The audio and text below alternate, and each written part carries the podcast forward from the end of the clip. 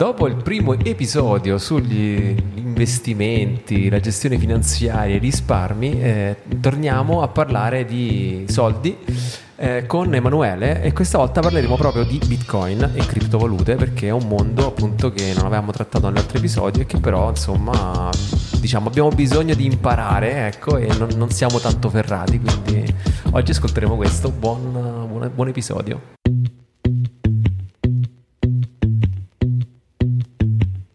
Ricordo che 5 pane e 2 pesci è completamente finanziato da un crowdfunding di provvidenza. È finanziato grazie a te. Per partecipare, link in descrizione.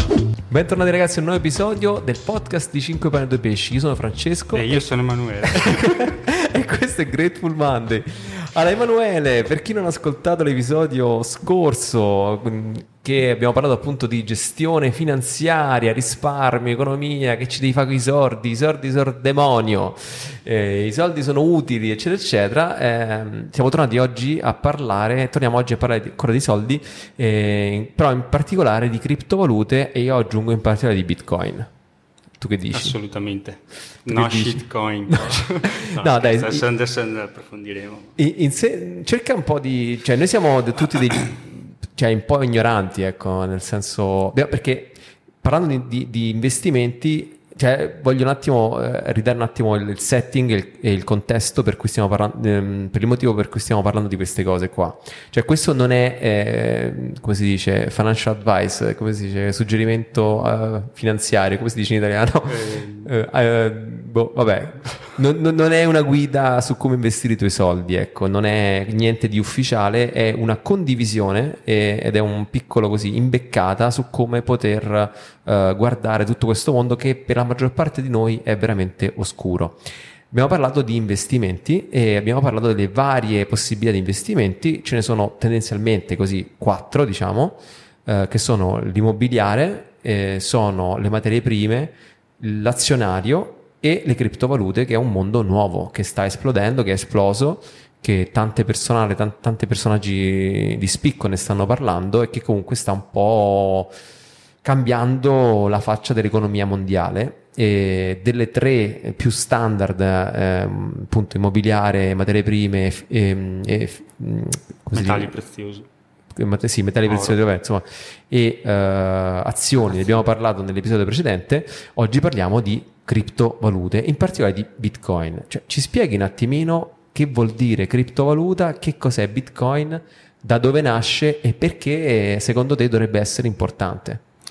Certo, allora premesso sempre che io queste sono cose che ho cercato di imparare no, anche dal punto di vista tecnico e che continuo ad imparare tuttora, eh, quindi dopo tutto quello che dico cercate di, magari di verificarlo e, e, e, magari di approfondirlo anche in autonomia. Sì, no, diciamo eh, che il target dell'idea di questi due episodi è quello mm-hmm. di io ragazzo di 20 anni certo. eh, che ci devo fare con quei 100 euro al mese in più che potrei investire oppure che me ci posso comprare veramente, non so, una cena in più fuori, un po' più figa, così, perché, non, perché dovrei rinunciare a quella cena lì e perché invece dovrei magari pensare a un investimento e come fare. E tu, Manu, sei un ragazzo appunto di 25 anni che ha incominciato già a camminare in questa strada e quindi semplicemente ci condividi il tuo percorso, ci dici un po' quello certo. che hai capito te e perché dovrebbe essere importante per te. Poi ognuno fa, tira le sue conclusioni e fa quello che vuole, insomma. Esatto. Eh, Bitcoin secondo me è, un, è, un'arma, diciamo così, potente nelle nostre mani che abbiamo oggi. Di fatto rispecchia un po' il percorso che io accennavo la volta scorsa, cioè parte da cercare di proporre un'alternativa macroeconomica, però è importante a livello individuale, secondo me, sfruttarla per ottenere diciamo, dei vantaggi a livello anche individuale. Nasce, diciamo nel white paper, quindi nel, nelle dichiarazioni dei motivi per cui nasce, è evidente che nasce come critica, se vogliamo, e come potenziale alternativa a un sistema finanziario che insomma si è, da chi l'ha inventato, che resta un, un anonimo, eh, non si sa chi è. Sa, Satoshi Nakamoto. Satoshi Nakamoto, che... non si sa se sia uno più di uno chi sì, sia, sì. è uno pseudonimo e, mm, nasce, evident- nasce, palesemente per appunto contrastare un sistema finanziario considerato un po' malato, insomma con dei problemi. E cosa, cosa, sono le caratteristiche, diciamo così, che rendono diverso Bitcoin rispetto all'uso delle valute tradizionali. tradizionali? Sono innanzitutto la decentralizzazione, vuol dire che non esiste nessuno che possa decidere quando, come, perché eh, stamparne di nuovi, eh, bloccare un trasferimento di Bitcoin eh, o fare qualsiasi cosa, diciamo, che mini i fondamenti che, che, la comunità, perché dietro c'è una comunità, eh, ha scelto per Bitcoin. Ehm, è legato a questo, è completamente open source, si dice, quindi sì. è un vantaggio nel senso che... È un software completamente aperto, libero, che non è ehm, posseduto da nessuna azienda. Organ- azienda, organizzazione, il codice è completamente aperto, tu puoi andare a aprire il codice e leggere tutte le righe del programma Bitcoin questo eh, lo rende estremamente trasparente anche sul lato tecnico, chiaramente chi ha le competenze lo può verificare. Certo, certo, no, no, però il problema di, di, di, un software chiuso è quello che l'azienda può metterci dentro qualsiasi cosa e tu non te ne rendi conto, potrebbero essere dei tracker, potrebbero essere delle robe che ti spiano, cose che sono successe realmente, non sono affatto cose strane da, da cyberpunk, ma sono cose all'ordine del giorno. E invece in, in software open source, questo indipendentemente da Bitcoin, eh, i software open source hanno questa caratteristiche che essendo aperti sono verificabili da chiunque, eh, da chi ha le competenze, ma insomma sono più un software è utilizzato, più è controllato diciamo da vari sviluppatori che ci fanno guardare dentro. Esatto. E infine diciamo la caratteristica che riprendiamo dalla puntata scorsa è la sua eh, la limitatezza della quantità dei bitcoin in circolazione che quindi arrivano a una quantità prefissata, che ormai è anche poca quella che rimane, per cui non possono essere eh, arbitrariamente stampati o creati dal nulla, a differenza delle valute. Cioè non si può creare un'inflazione praticamente attraverso una immissione nel mercato di una quantità sproporzionata di, di, di, di valuta. È matematicamente impossibile. Impossibile, impossibile. Eh, volevo un attimo dire una cosa importante perché magari, ehm, cioè io comunque sono un, fisico, sono un ignorante da un punto di vista finanziario, però sono un fisico e anche un programmatore, quindi un po' ci capisco di sta roba. E, e quello secondo me la rivoluzione di Bitcoin, in generale delle criptovalute, che poi quello che è partito con Bitcoin e poi sta utilizzando altre criptovalute, è quello di rendere un bene digitale unico. Cioè, mi spiego, ehm, quando io scatto una fotografia e poi te la mando eh, per email, della fotografia abbiamo due copie, una la mia e una la tua, e a quel punto è impossibile dire quale sia la copia originale a chi appartiene la foto, a entrambi, perché un bene digitale può essere copiato in maniera identica eh, da una parte all'altra.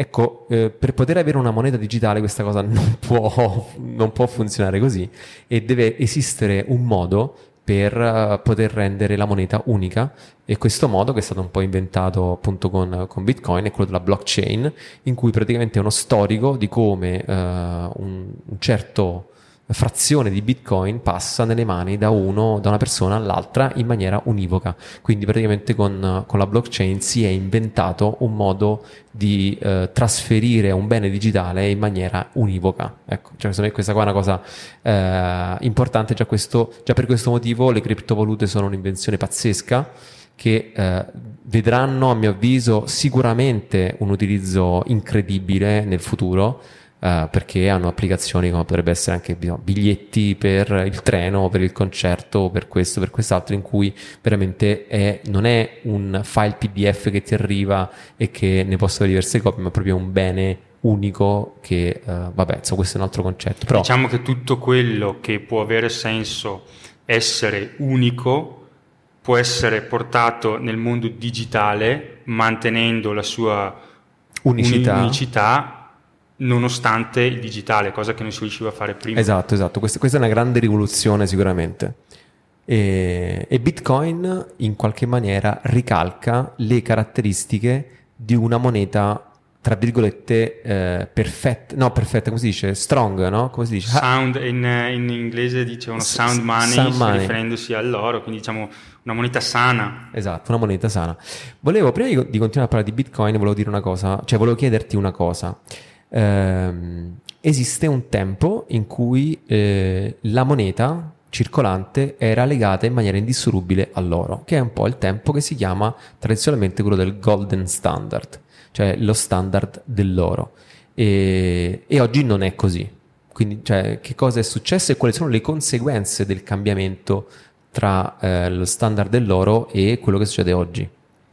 Allora, qui ci, ci, sarebbe moltissimo da parlare sulla storia no, vabbè, della però... moneta, però in breve possiamo dire Eh. che eh, il passaggio, quelle sta- No, perché non è sempre, cioè quello che voglio dire io è che non è sempre stato così. No, Cioè il- lo stato attuale del debito, quello che noi sentiamo il debito pubblico, questo e quest'altro, non è sempre stato così.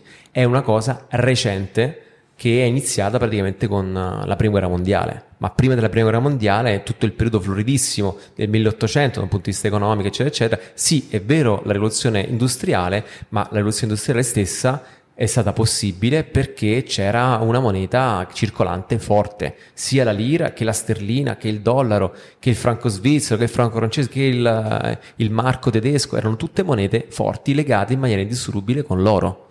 Esatto. Diciamo per ripercorrere brevemente, semplificando, sperando che non si rivoltino nella tomba economisti, storici, eccetera, diciamo che il Facciamo, passaggio è facciamo stato... un eterno riposo per loro. Esatto. Facciamo, il passaggio è stato un po' dal- dall'oro come mezzo di scambio usato effettivamente, quindi come moneta, come lingotto, si trasferiva effettivamente l'oro. Eh, poi, siccome effettivamente è scomodo da spostare, se è un pagamento importante, è difficile, rischioso anche magari in un periodo di eh, predatori, Certo, di, di certo, pirati, certo, di, certo. eh, diciamo Difficile di port- criminali, eccetera, esatto. può essere anche difficile spostarlo, eccetera.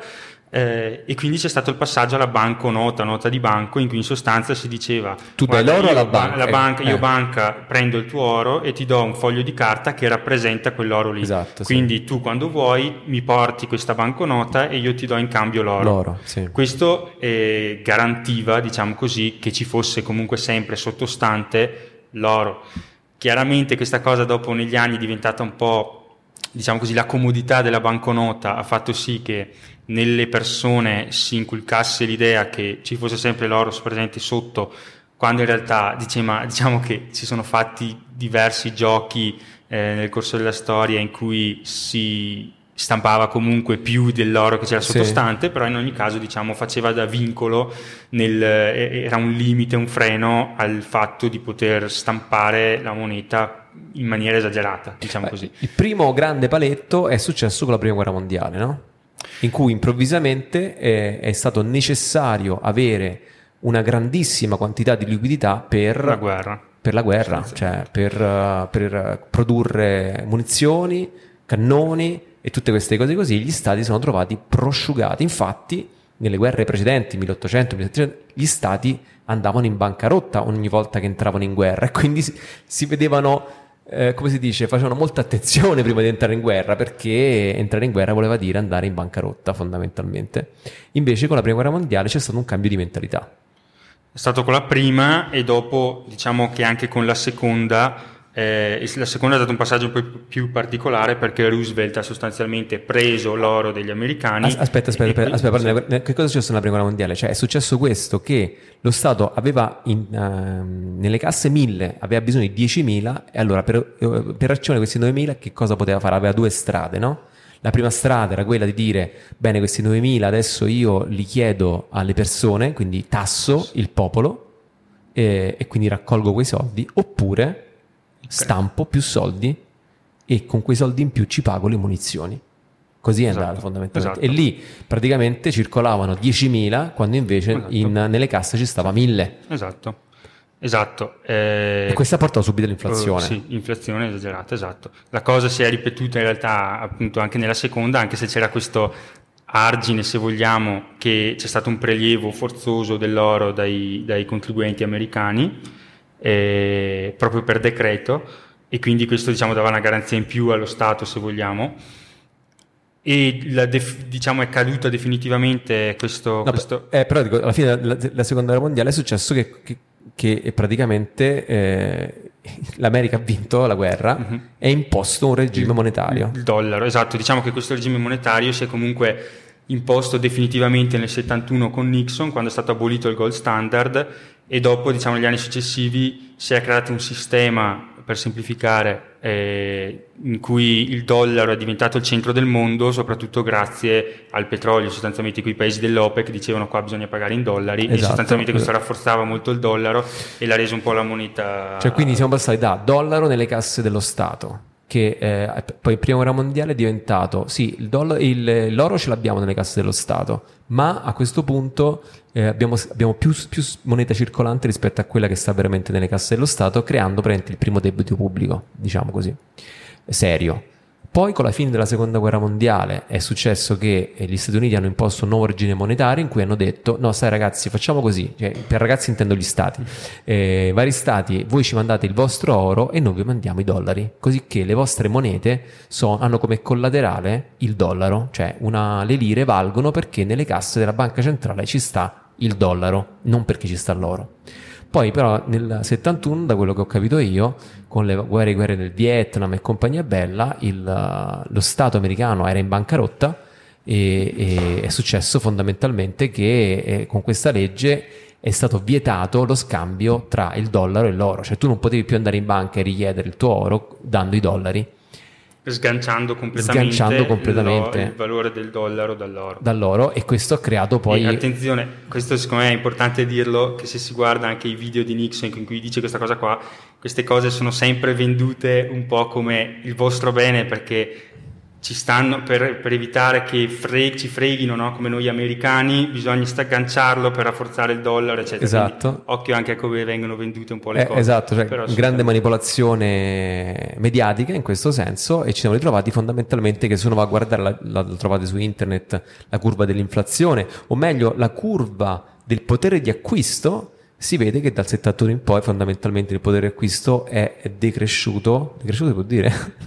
Decresciuto, sì, sì. decresciuto in maniera con una rapidità molto più grande rispetto a prima. Ma infatti si sa, se, se, andate a parlare con i vostri zii, i vostri nonni, i vostri genitori, negli anni 70 con uno stipendio da dipendente, ti compravi casa, ti compravi la macchina, ci campavi una famiglia di 5 persone tranquillamente. Vado a fare oggi di campare una famiglia di 5 persone con uno stipendio statale e questo è dovuto fondamentalmente a questo crollo del potere d'acquisto del denaro, ecco, che è partito, parte dal 71 con questo eh, decreto di Nixon. Quindi facciamo molta attenzione quando andiamo a vedere queste robe perché cioè, ha fondamenti e radici piuttosto profonde, ecco, insomma, e, e che hanno a che fare con come in qualche maniera quanto è forte la moneta circolante, no?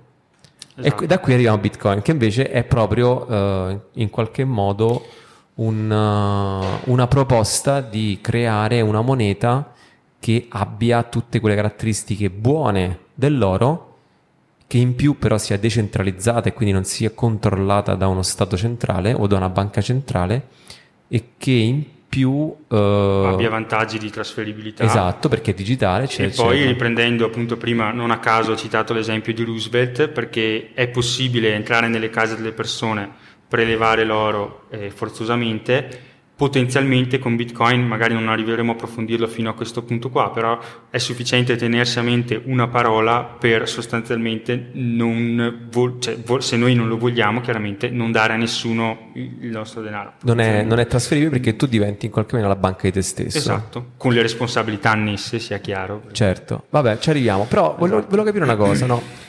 Bitcoin è anche visto, da tanti, soprattutto dai grandi poteri forti, come un grande scam, come una moneta cattiva, come qualcosa che viene utilizzato per alimentare eh, operazioni illecite, eccetera, eccetera. Cioè, qual è, cioè com'è allora, sta roba?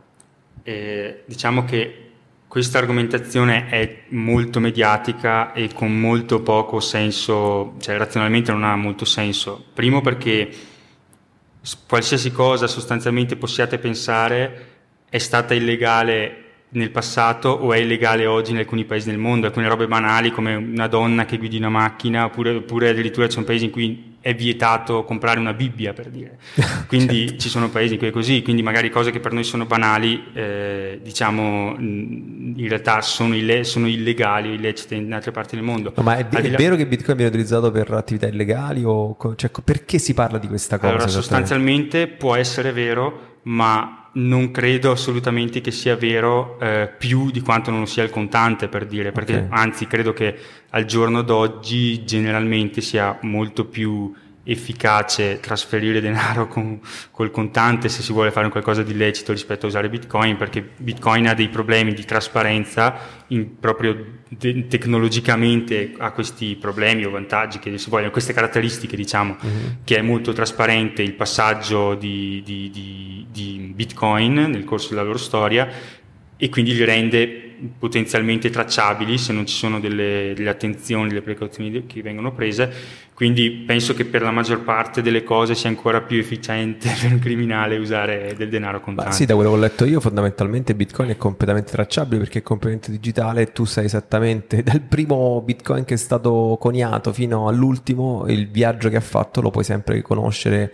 in maniera pubblica perché esatto. appunto la blockchain è pubblica. Chiaramente il trasferimento è pseudonimo, cioè di fatto vediamo un passaggio da una stringa alfanumerica a un'altra, sì. però se si riesce a, a, ad associare a una stringa alfanumerica una, una persona, persona un'azienda, un'organizzazione, eccetera, chiaramente si può ripercorrere tutta la storia. Sì, no? sì, sì, quindi c'è già questa critica un po' decade. E l'altra critica grandissima è, è quella del, de, ambientale No? Cioè dice per, per, mantenere in piedi tutta la network certo. di Bitcoin si consuma talmente tanta corrente elettrica che questa cosa distrugge l'ambiente. Okay. Anche questa critica ha poco senso, primo perché Bitcoin in realtà è molto molto sostenuto da fonti rinnovabili e specialmente laddove eh, ci sarebbe energia che andrebbe persa invece viene sfruttata per alimentare appunto le macchine che sostengono la rete di Bitcoin e poi è comunque un'assurdità anche se usassimo dei motori a gasolio per, per minare bitcoin perché eh, cioè, nel momento in cui un'energia viene spesa è perché copre un'esigenza che ha l'uomo no? sì. cioè voglio dire io personalmente non riesco a concepire come una persona possa tenere la televisione accesa in casa è uno spreco di energia per sì. me ma non mi permetto di dire ragazzi spegniamo tutte le televisioni del mondo perché se una persona si mette davanti alla televisione vuol dire che quel bene o servizio e l'energia spesa per alimentare quel bene o servizio a lui rende qualcosa uh-huh. e quindi non ha molto senso come ragionamento perché uh, nel momento in cui tu spendi un'energia per fare qualcosa è perché quel qualcosa ti serve, ti rende, mh, anche fosse per, per, per, per piacere puro, no? mm-hmm. guardo un film o qualcosa del genere, per me può non aver senso, per chi lo guarda evidentemente ha senso, è una cosa fattuale, no? se lo guarda. Certo. In più ci sarebbe da dire che ci sono ormai mille paragoni sul fatto che basta eh, una, basta confrontarlo ad esempio con l'energia sprecata per mantenere, eh, per alimentare tutti i device in stand-by degli Stati Uniti sì. per fare il paragone con Bitcoin e, e consumano più del, del, mantenere la rete di Bitcoin, oppure, oppure, visto che Bitcoin si oppone al sistema finanziario, basterebbe pesarlo con i costi energetici delle banche, per dire. Sì. Cioè, se uno comincia a guardarsi ad approfondire questi confronti si rende conto che è veramente un attacco ridicolo. Sì, ho capito, ho capito. Bene, vorrei capire una cosa, però Bitcoin è anche molto controverso, perché da quello che visto io, per esempio, adesso, non so, ho letto che è crollato del 70% e tutta sta roba qua, cioè come, cioè, se vuole essere una valuta in qualche maniera che eh, non so, combatte l'inflazione, vuole essere una sound money, non capisco esattamente, cioè... Certo, esatto.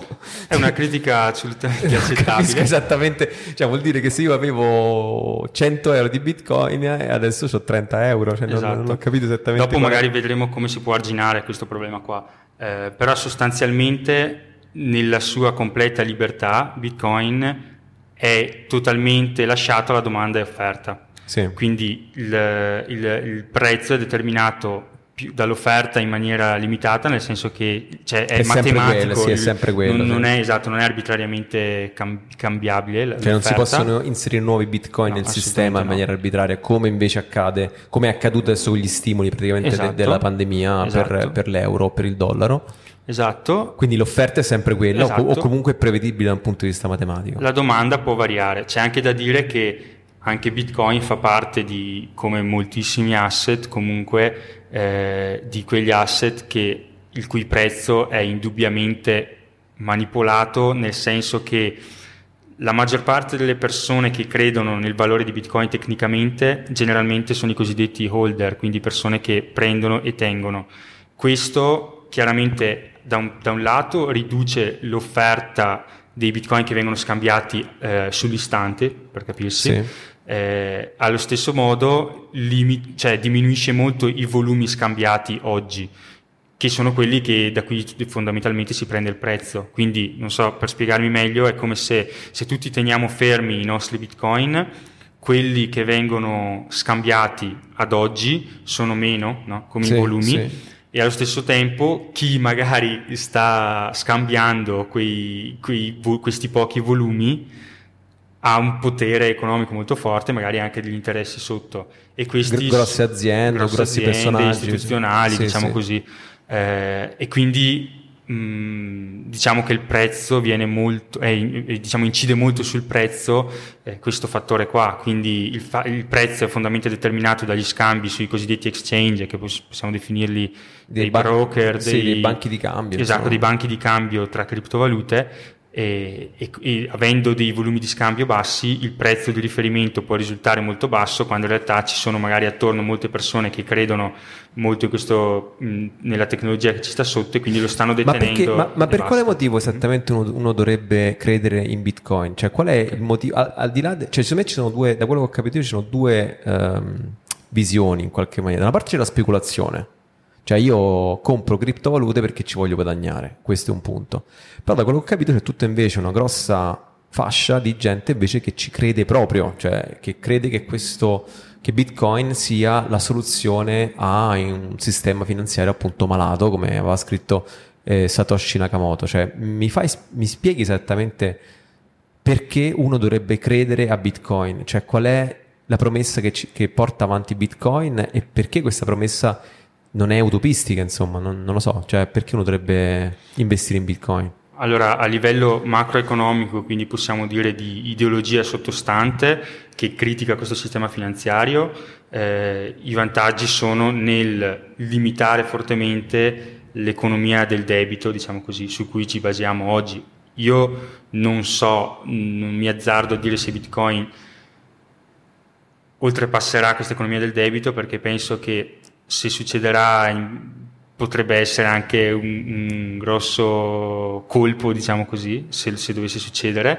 per, per come è stata stimolata fino ad oggi, eh, e comunque sia non mi azzardo a fare nessuna ipotesi. Eh, mentre invece a livello individuale c'è, un c'ha dei grossissimi vantaggi, al di là di come uno la pensi economicamente, a livello macroeconomico, eccetera, ma dei grossi vantaggi perché io oggi nel detenere Bitcoin posso trasferire denaro da qui all'altra parte del mondo senza chiedere il permesso a nessuno, senza che nessuno possa bloccarmi, senza che nessuno possa censurarmelo, con denaro che non è inflazionabile arbitrariamente e con costi relativamente bassi, irrisori anche rispetto a, anche a dei costi bancari. E questo è un vantaggio a livello proprio individuale, quindi mio oggi, che è pazzesco. Ci abbiamo anche avuto degli esempi concreti con il caso della guerra in Ucraina. Eh, infatti volevo dire questa cosa qua, ho letto degli articoli di, di queste cose qua, cioè è successo di quando hanno chiuso le frontiere, ci sono state tante persone che sono scappate, e... però scappi con i soldi, cioè che scappi senza soldi.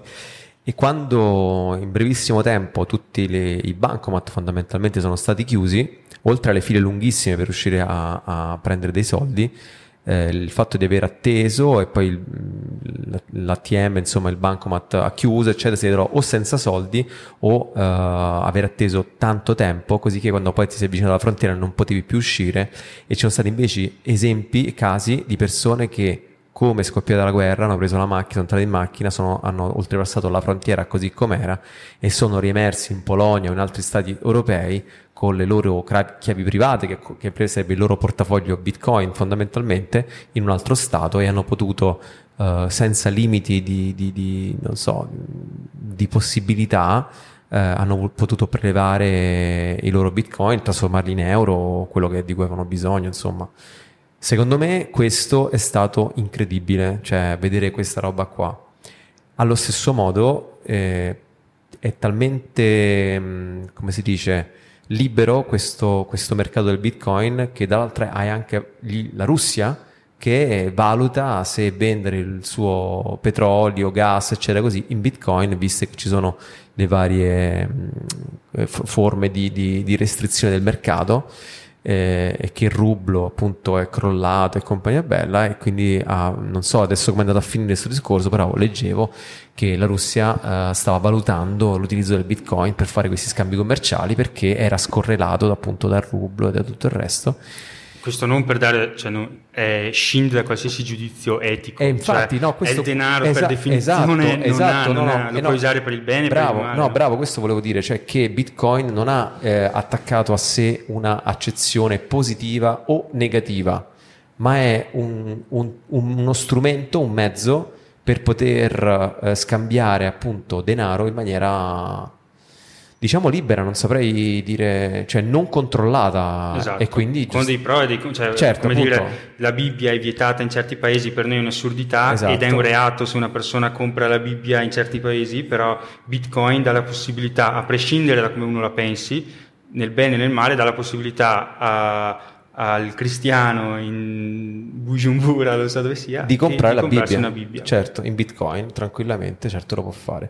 E aggiungo una cosa per magari i più molesti, che no, no, che Bitcoin non è una forma di non pagare le tasse, assolutamente, perché in, negli Stati Uniti, in Germania, in Svizzera, in parte anche in Italia ancora non è molto regolamentato, però cioè chi possiede criptovaluta, quello che so io, comunque paga regolarmente le tasse, cioè non è che se tu ricevi lo stipendio in bitcoin non paghi le tasse o se, cioè voglio dire, mh, io e, e inviterei chi ascolta a un po' uh, distaccarsi da una visione così un po' losca nei confronti di bitcoin, anche perché il, il, nuovo sindaco, insomma, l'ultimo sindaco di, di Miami ha chiesto di ricevere i, il, suo, il, suo, stipendio in bitcoin e anche il sindaco di New York ha chiesto di ricevere i suoi primi tre stipendi in bitcoin. Cioè voglio dire non stiamo parlando proprio di, di non so eh, estremisti afghani cioè o di gente del mercato nero stiamo parlando di persone di spicco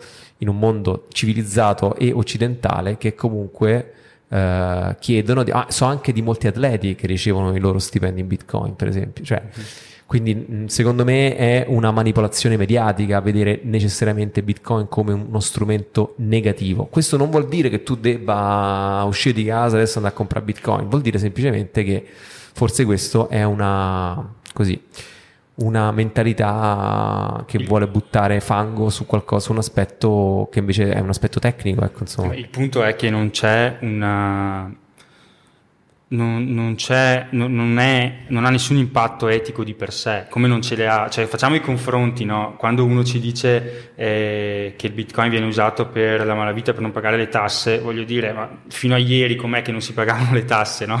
Cioè, voglio dire, c'era con l'euro, fino a ieri chi voleva fare il criminale comprava le cose con l'euro e, con, e chi non voleva pagare le tasse non pagava in euro. Cioè, voglio certo, dire, certo. Quindi il bitcoin è semplicemente uno strumento che ha delle caratteristiche potremmo dire che è una moneta più libera per le caratteristiche che ha rispetto all'euro, ma come, tu, come sostanzialmente il coltello da cucina, invece di affettare la, la, la carne posso ammazzare una persona, certo, voglio dire, certo. tutti gli strumenti hanno la potenzialità di fare del male, chiaramente. E tu hai investito in Bitcoin? Io la prima volta, credo che fosse nel 2018-19, il primo, mi ricordo che il primo mio stipendio che ho ricevuto, 500 euro, avevo comprato bitcoin. Poi un incidente nautico si sono persi, cose che capitano. no dai, chiariremo questa cosa qua più avanti, però... Eh, Vabbè, ecco. comunque tu sei interessato al mondo delle criptovalute, esatto. in particolare di Bitcoin. Cioè, eh, cioè, perché un ragazzo dovrebbe avvicinarsi al mondo di Bitcoin? Come investimento intendo adesso. Allora, Tralasciando, diciamo così, la parte, se vogliamo, i vantaggi, le car- delle caratteristiche che ha dal punto di vista della libertà che può concedere, dal punto di vista prettamente di investimento, secondo me eh, il valore principale sta nella sua scarsità, sì. per il discorso che dicevamo l'altra volta. Chiaramente la scarsità da sola non basta e io ritengo indubbiamente che tutte le altre caratteristiche che magari per una persona eh, possono essere poco rilevanti oggi, però tutte le altre caratteristiche concorrono al prezzo di Bitcoin perché per me personalmente ha un valore enorme il fatto di poter andare dall'altra parte del mondo eh, senza chiedere permesso a nessuno e portarmi dietro del valore. Certo. E, e questo dà del valore al Bitcoin il fatto di, ehm, diciamo, di, lo, io lo metterei dal punto di vista puramente eh, di investimento, eh, lo metterei a fianco all'oro, diciamo. Quindi ha delle per, caratteristiche. ha una caratteristica simile a quella dell'oro. Esatto, ha delle caratteristiche molto simili a quelle dell'oro, cioè la scarsità non è deperibile, nel senso che resta un asset digitale, eh, potenzialmente addirittura non inflazionistico ma addirittura potenzialmente deflazionistico perché il, diciamo, il detenere bitcoin comunque ti lascia una responsabilità importante perché tu sostanzialmente e tu solo hai la chiave privata che potremmo, potremmo definirla la chiave della cassaforte sì. del tuo portafoglio bitcoin, solo tu ce l'hai e nel momento in cui la dai a qualcuno o nel momento in cui le perdi rischi di perdere i fondi e se perdi i fondi non è come in banca che possono ridarteli in qualche maniera, li hai persi, li hai persi completamente. E questo quindi può renderlo potenzialmente deflazionistica, nel senso che eventualmente la quantità di bitcoin può addirittura calare. Certo, certo, ho capito, ho capito. Perché uno si perde le chiavi e quindi quei, quei, quei bitcoin, bitcoin, là non sono più accessibili, non è che qualcun altro li può ritrovare. No, è interessante questa cosa qua. Mm, mi raccontavi prima che uh, addirittura ci sono delle cose che hai imparato uh, interessandoti al mondo Bitcoin? Perché l'altra volta parlavamo di uh, preferenza temporale, parlavamo appunto di inflazione, parlavamo di uh, investire, eh, diciamo anche quei 100 euro al mese che è importante, eccetera, eccetera. Cioè, cosa hai imparato avvicinando al mondo Bitcoin? Allora, diciamo fuori dal mondo strettamente finanziario, Bitcoin mi ha insegnato anzitutto a mettere in discussione l'autorità, nel senso che secondo me per come è costruito ti porta eh, ti forza, tra virgolette, a dare una prospettiva diversa alle cose e a questionare, diciamo, l'autorità, nel bene e nel male, eh? certo. però, diciamo, a, mettere, a, metterti in dubbio su certe okay. cose. E un'altra cosa che secondo me è, che mi ha, mi ha, aiutato tantissimo è staccarmi, può essere una cosa eh, paradossale, però mi ha aiutato tantissimo a staccarmi dal denaro, nel senso che io cioè, adesso è passato nell'arco di 4 mesi, da, no, forse un po' di più, 7-8 mesi, da quei 60 mila dollari a 20 mila dollari, quindi dovrei perdere un 70% e io sono serenissimo come una Pasqua, anzi, eh, buy the dip. E che vuol dire buy the dip? comprare quando, quando, quando, un asset cala talmente tanto ah, di valore, okay. quindi il dip serve proprio comprare in quel momento in cui tocca il fondo il prima fondo, di salire. Okay. No? E poi magari dippa ancora di più, però. Ma tu dici comprare il dip perché così ne compri di più con gli stessi soldi. Esatto, nel senso che. Cioè, uno ci crede talmente tanto in questo, in questo asset che dice, beh, se scende è buono perché così ne posso comprare esatto. di più a volte ti sembra addirittura ridicolo no? vedere persone che facevano le corse per comprarlo quando valeva tre volte tanto e oggi viene... Que- no, questo è un concetto no? importante da un punto di vista finanziario, cioè quello che eh, ci sta l'euforia nel momento in cui un asset sale tanto. Mi ricordo un paio d'anni fa forse Tesla, che saliva di brutto, era mm-hmm. proprio, se ne parlava su tutti i giornali che Tesla saliva, Tesla tutti a comprare Tesla poi non so bene che fine abbia fatto, però insomma sicuramente nei momenti più di hype. Sì, sale, tutti quanti vanno a comprare e questo aumenta ancora di più forse il, il valore dell'asset, poi nei momenti un po' di, di, scazzo in cui comincia a scendere, la gente comincia a vendere, quindi ven, cala ancora di più il prezzo, ma questo non è un, un indice reale del valore. Da quello che ho visto, tutti gli asset finanziari ehm, a parte di forse l'immobiliare e l'oro, eh, tutti gli asset finanziari di, di aziende, insomma, quindi azioni, criptovalute sono piuttosto crollati in questo periodo qua, mm-hmm. ma causa certo. guerre e tutto quello che è annesso e connesso, questo crisi finanziaria di vario tipo. Aumento di tassi. Aumento dei, dei tassi di interesse, cioè, compagnia bella, quindi sicuramente questo è, è, è, una cosa. Però stavi dicendo cosa hai imparato? Poi direi un'altra cosa importante che però si può anche, mh, può essere riferita anche agli altri asset, è sapere avere pazienza perché i risultati li vedi maggiormente aumentando l'orizzonte temporale, no? Del, lo specchio temporale certo. che prendi in considerazione. E poi la cosa secondo me più importante di tutte è che dal punto di vista culturale mi ha insegnato molto a, concretamente ad assumermi le responsabilità personale, eh, in questo caso del denaro, ma poi la, la sposti fuori, perché io personalmente ritengo che sia il problema principale della società di oggi è proprio la mancanza di assumersi le responsabilità del, mh, delle proprie scelte. Cioè, in questa, particolare, questa è la grande verità, sì, sì. In particolare Bitcoin ti porta ad avere la massima responsabilità del tuo denaro Primo perché, beh, quello vale anche per il resto, eh, tu ci metti, ci metti, il tuo portafogli, no? ma soprattutto perché la detenzione delle chiavi private, la, la, scelta di voler spostare il denaro, eccetera, compete solo ed esclusivamente a te stesso. Mm-hmm. Non è di nessun altro. Questo ti dà una grandissima libertà, ma come tutte le libertà comporta anche una grandissima responsabilità. Spider-Man. Esatto, esatto, esatto. Citazione di Spider-Man, benissimo. Ecco, io credo che questo... Il podcast io... sta assumendo dei livelli... E...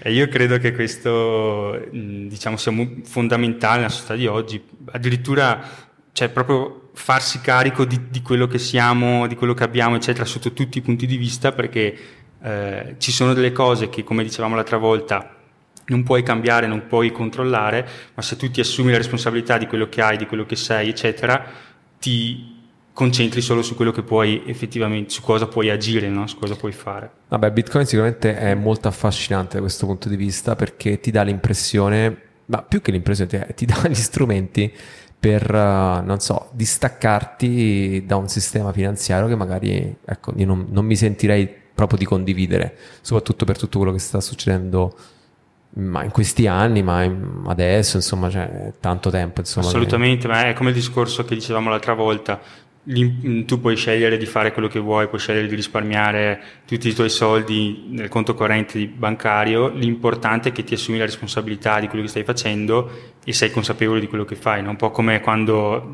insegui comunque il lavoro dietro il lavoro e 1000 euro al mese, eh, il cash flow che non, non è mai positivo, sei sempre lì tirato al limite, però tu cioè, prenditi la responsabilità no? di quello che stai facendo eh, con rischi e annessi, connessi chiaramente, e responsabilità. Io, vedendo com'è la situazione del, appunto, dei vari mercati, eccetera, io direi invece non comprare Bitcoin se pensi che sia un modo per fare guadagni semplici esatto. e veloci. Ecco, questo in generale direi non eh, buttarti su nessun asset se pensi di, di, di fare guadagni semplici e elevati perché eh, appunto come diciamo l'altra volta il guadagno è sempre proporzionale al rischio quindi cioè, questa è una legge che è indipendente dall'asset uh, su cui stai investendo.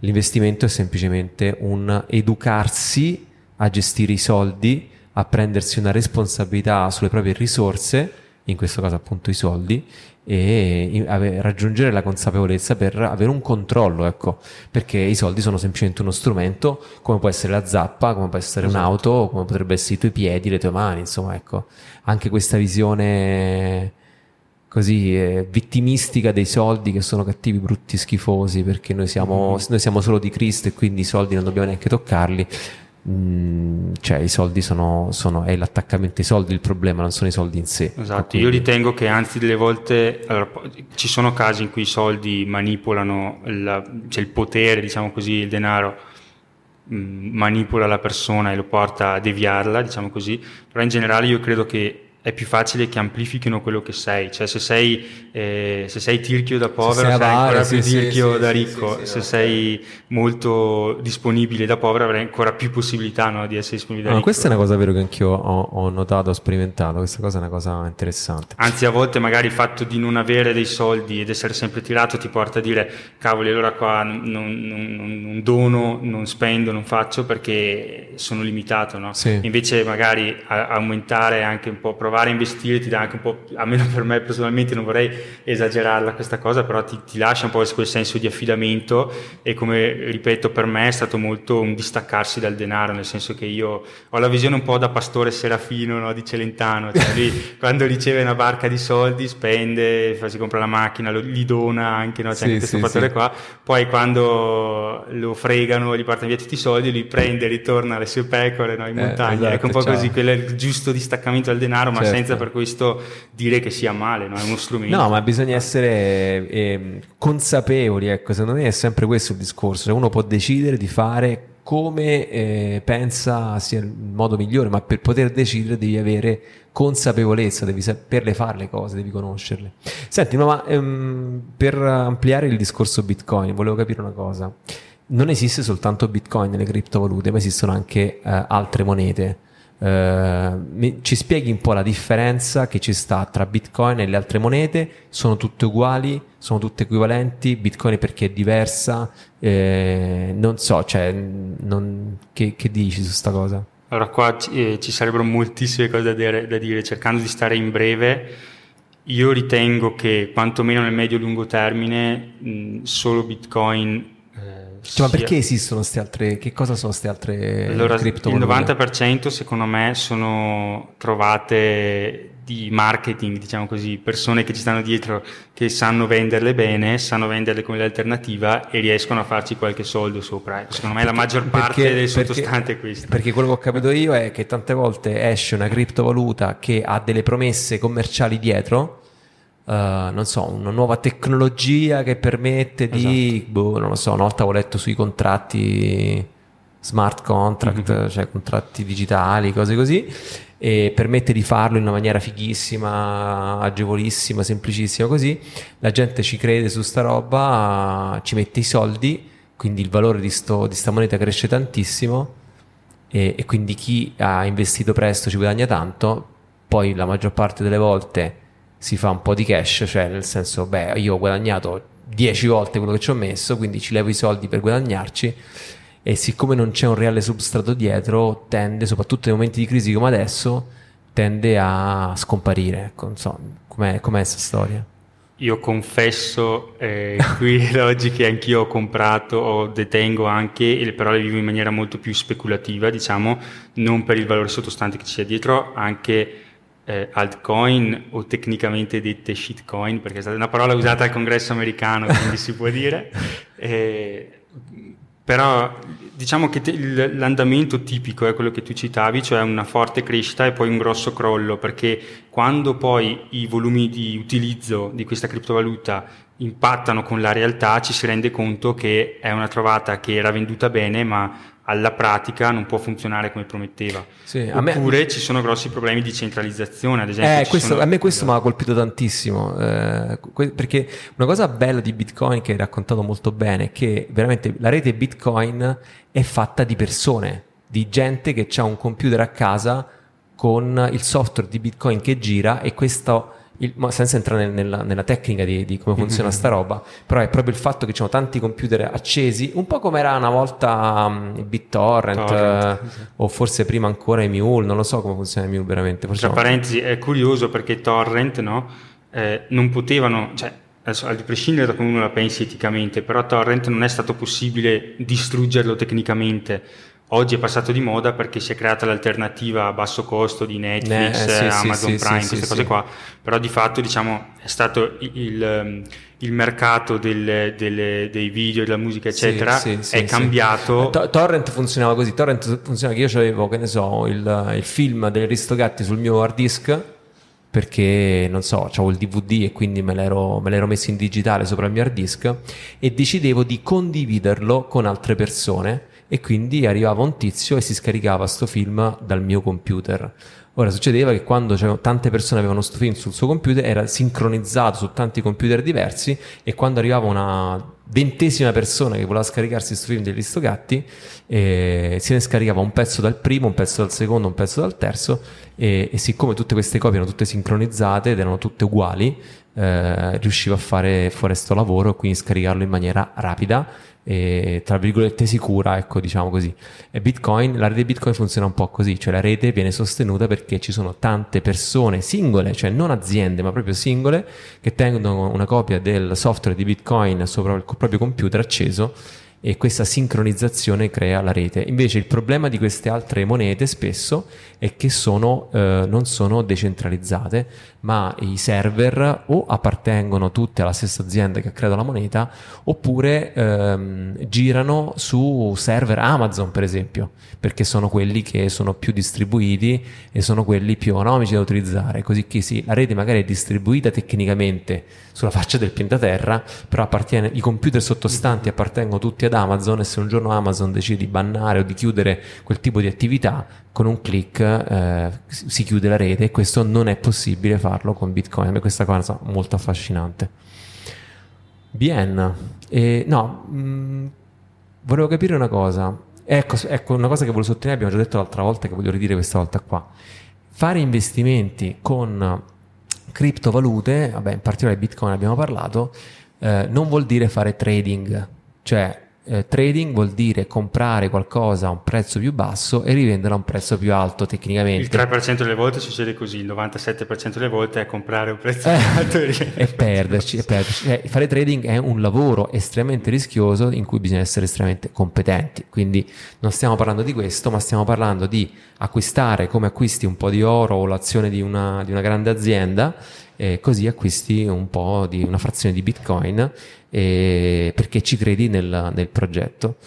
Uh, bene, c'è qualcos'altro che vuoi dire su, su no, crypto, eh, bitcoin? Diciamo per riprendere un po' anche legarlo all'altra volta, io credo che questi, questi gruppi, macro gruppi no, di assets dovrebbero essere...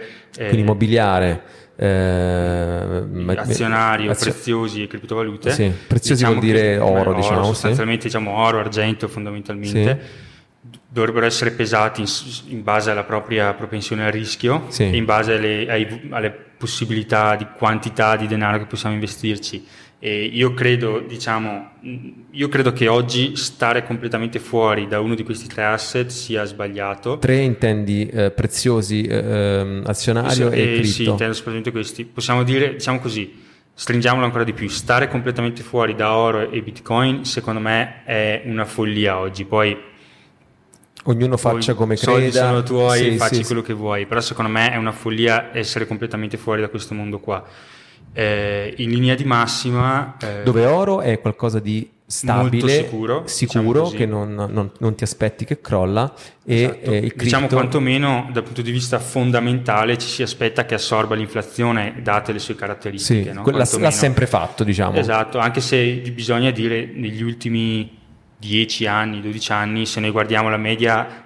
è quasi un 10% annuo di ritorno, cioè Quindi, che non è per niente poco sì, no? dell'oro, si parla sì, anche se sono stati anni un po' turbolenti, però comunque non è per niente poco. Okay. Eh, simile il, l'S&P 500 quindi anche lì secondo me è, diciamo, è più tradizionale come tipologia le azioni, di questo l'abbiamo parlato nell'episodio scorso esatto, sì. però dicevamo è improbabile che tutto il mondo crolli. Se, se succede è l'ultimo dei nostri problemi i soldi sì, che abbiamo investito sì, in quelle aziende lì. Ma però secondo te eh, stare fuori dall'oro e da, e da bitcoin è una follia, è una follia. oggi. E, e bitcoin e, chiaramente aspetta, è più volevo, rischioso. volevo dire questa cosa che, e quindi eh, se, se uno semplifica al massimo tutto il discorso veramente per uh, farla proprio semplicissima, eh, uno potrebbe investire in oro e in bitcoin, ad esempio, con una proporzionalità di uno rispetto all'altro che è prope- eh, come si dice? proporzionale al rischio, rischio esatto. che tu ti vuoi prendere. Cioè, faccio un esempio pratico. Mm, c'hai 1000 euro da investire, 30% in bitcoin, 70% in oro se hai una bassa propensione al rischio, cioè non vuoi perdere questi soldi, ma quindi anche i guadagni saranno più piccoli. Il contrario invece se hai una più alta propensione al rischio e pensi che Bitcoin, non so, crescerà o non so, poi leva Bitcoin esatto. e metteci un altro asset, adesso non è, non è quello. Tipicamente io consiglio a uno che magari è giovane, il target che prendevamo, quindi una persona giovane che in questo momento non ha oneri di famiglia, eccetera, secondo me ci sta che si sposti di più su Bitcoin, almeno io ho ragionato così, sì, personalmente sì, io avevo ragionato così, per dire ok, io eh, se investo 1000 euro oggi ho 20 anni, se perdo tutto 1000 euro me li rifaccio col prossimo mese, insomma voglio sì, dire non sì, è una cosa sì, grave. Chiaro che se accumuli un po' di capitale e accumulano anche le responsabilità, aumentano le responsabilità che hai nei confronti di terzi, eccetera, è chiaro che devi magari pesare di più, magari spostarti anche su investimenti che danno delle rendite finanziarie, passive, eccetera. Una cosa che non abbiamo detto, però secondo me è molto importante, è che eh, un'ottima strategia per eh, ridurre il problema della volatilità, no? che prima dicevi, cioè passare da 60.000 dollari a 20.000 ah, nel giro sì, di pochi sì, mesi. Cioè, il fatto, il fatto che cambia il prezzo esatto, in maniera... La vol- esatto, volatilità, diciamo ma così, la variazione ma secondo te questa, vo- questa volatilità sarà sempre così o... E la volatilità secondo me si ridurrà, ma già se, già se noi guardiamo gli ultimi 7-8 anni di Bitcoin vediamo che il range di volatilità è diminuito molto e secondo me è per l'aumentare del, delle persone che entrano e quindi dei volumi cioè più volumi saranno grandi e esatto, più la volatilità di diciamo, prendiamo per esempio l'oro, confronto l'oro che ha una capitalizzazione enorme, dei volumi enormi, ha una storia eh, diciamo Pazzesca, millenaria, certo. non è volatile come Bitcoin per queste ragioni qua. Sì. Bitcoin è una fase molto di scoperta del prezzo, diciamo eh, così. Infatti, infatti, scusa, volevo volatile. chiederti una cosa, prima che parli di, di, come un po' mediare la volatilità, volevo chiederti, cioè noi a che punto siamo di Bitcoin? Cioè Uh, entrare in Bitcoin adesso com'è? Presto, tardi, sei come gli altri? Cioè, Dal punto di vista, secondo me, eh, diciamo così, speculativo, non è tardi. Vedremo che poi dopo spiegherò per abbattere la volatilità, ottimo, ci sono diversi metodi per abbattere la volatilità.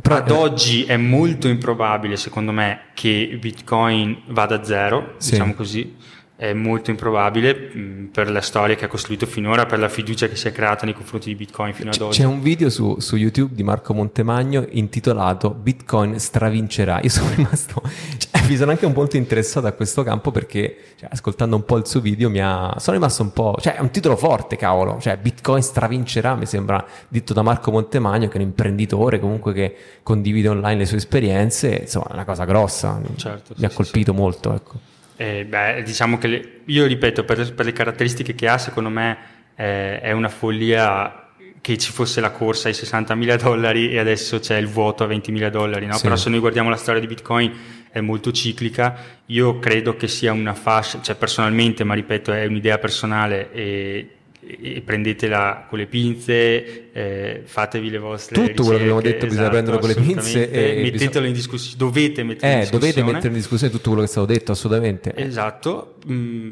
E non dovete metterlo in discussione con noi, dovete mettere in discussione con trovare delle fonti eh, più autorevoli esatto. di noi. Di... Pesatele sempre anche co- con, razionalmente, no? Cioè nel momento in cui vi si dice guarda, è come facciamo l'esempio di prima, eh, Bitcoin è usato dai trafficanti di certo, droga, voglio certo. dire ok, ma fino a ieri cosa usavano i trafficanti di sì, droga? No? Sì, cioè sì. fatevi le domande no? quando leggete diciamo, mh, abbiate sempre un occhio critico sia nei confronti di Bitcoin, per carità, ma anche nei confronti, de, diciamo, tipicamente il, il, il, il, mainstream, i media mainstream sono comunque molto critici, no? generalmente sì, Bitcoin. Sì, ma voglio.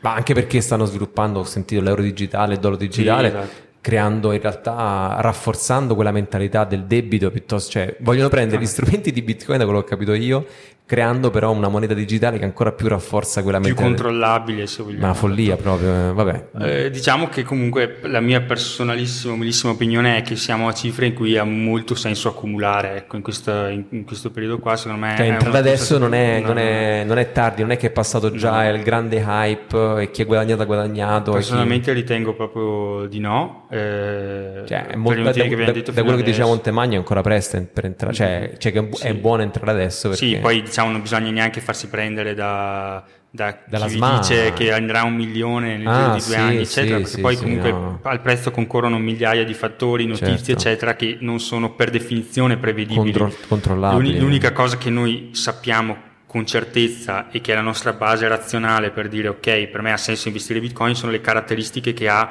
dal punto di vista matematico oggettive e sulle quali non si può discutere e sono, sono, queste su cui ci basiamo fondamentalmente. Mm-hmm. Eh, però ecco, per chiudere, secondo me è molto importante dire questa cosa qua, il cosiddetto, in, in inglese si parla di eh, DCA, quindi Dollar Cost Averaging, che vuol dire sostanzialmente comprare periodicamente una cifra relativamente bassa ma distribuita nel tempo in modo da comprare a 20.000, a 15.000, a 30.000, non importa, perché nel lungo termine abbiamo un'idea di come possa andare, di come possa essere l'andamento di quell'asset, in questo caso Bitcoin, e quindi abbattiamo la volatilità, eh, diciamo, comprando uh, a prezzi variabili, cioè, ma mediando il prezzo. Cioè tu stai dicendo che se io, mi, se io, avessi 1.000 euro da investire in Bitcoin, meglio non, non comprare 1.000 euro di Bitcoin oggi, esatto. Ma è meglio comprare eh, 100 euro di Bitcoin a settimana per 10 settimane. Esatto. Così fai la media sui esatto. prezzi.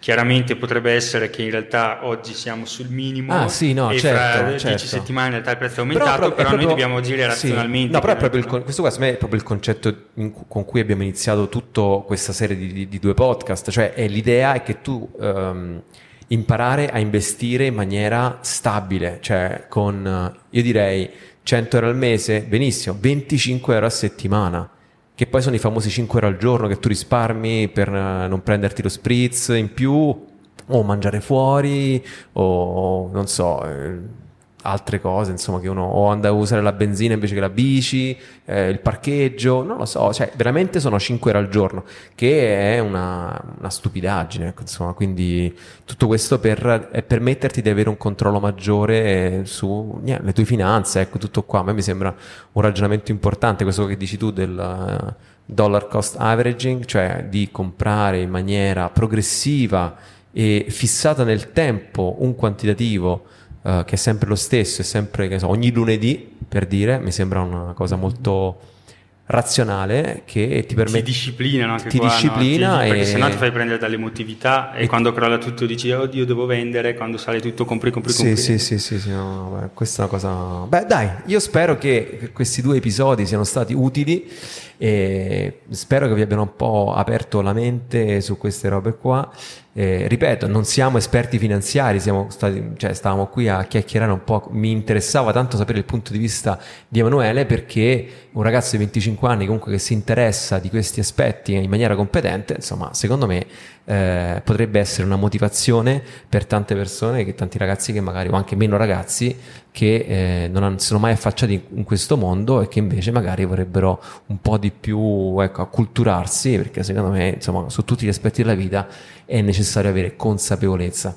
Benissimo ragazzi, la newsletter vi ricordo ogni venerdì, quindi se non vi siete iscritti una bella newsletterina ogni venerdì e voi potete scrivere su 5p2p.it e poi ogni venerdì quindi newsletter più dollar cost average. Venerdì. ogni venerdì un, un, bitcoin là, un 10 euro di bitcoin.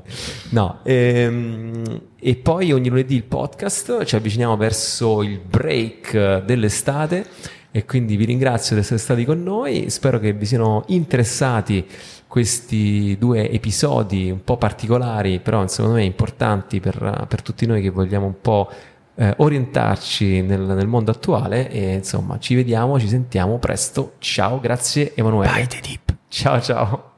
Grazie per essere stati con noi, vi ricordo che sul nostro sito 5p2p.it potrai iscriverti alla newsletter e partecipare al crowdfunding di provvidenza Offri un caffè. Ci vediamo la prossima settimana.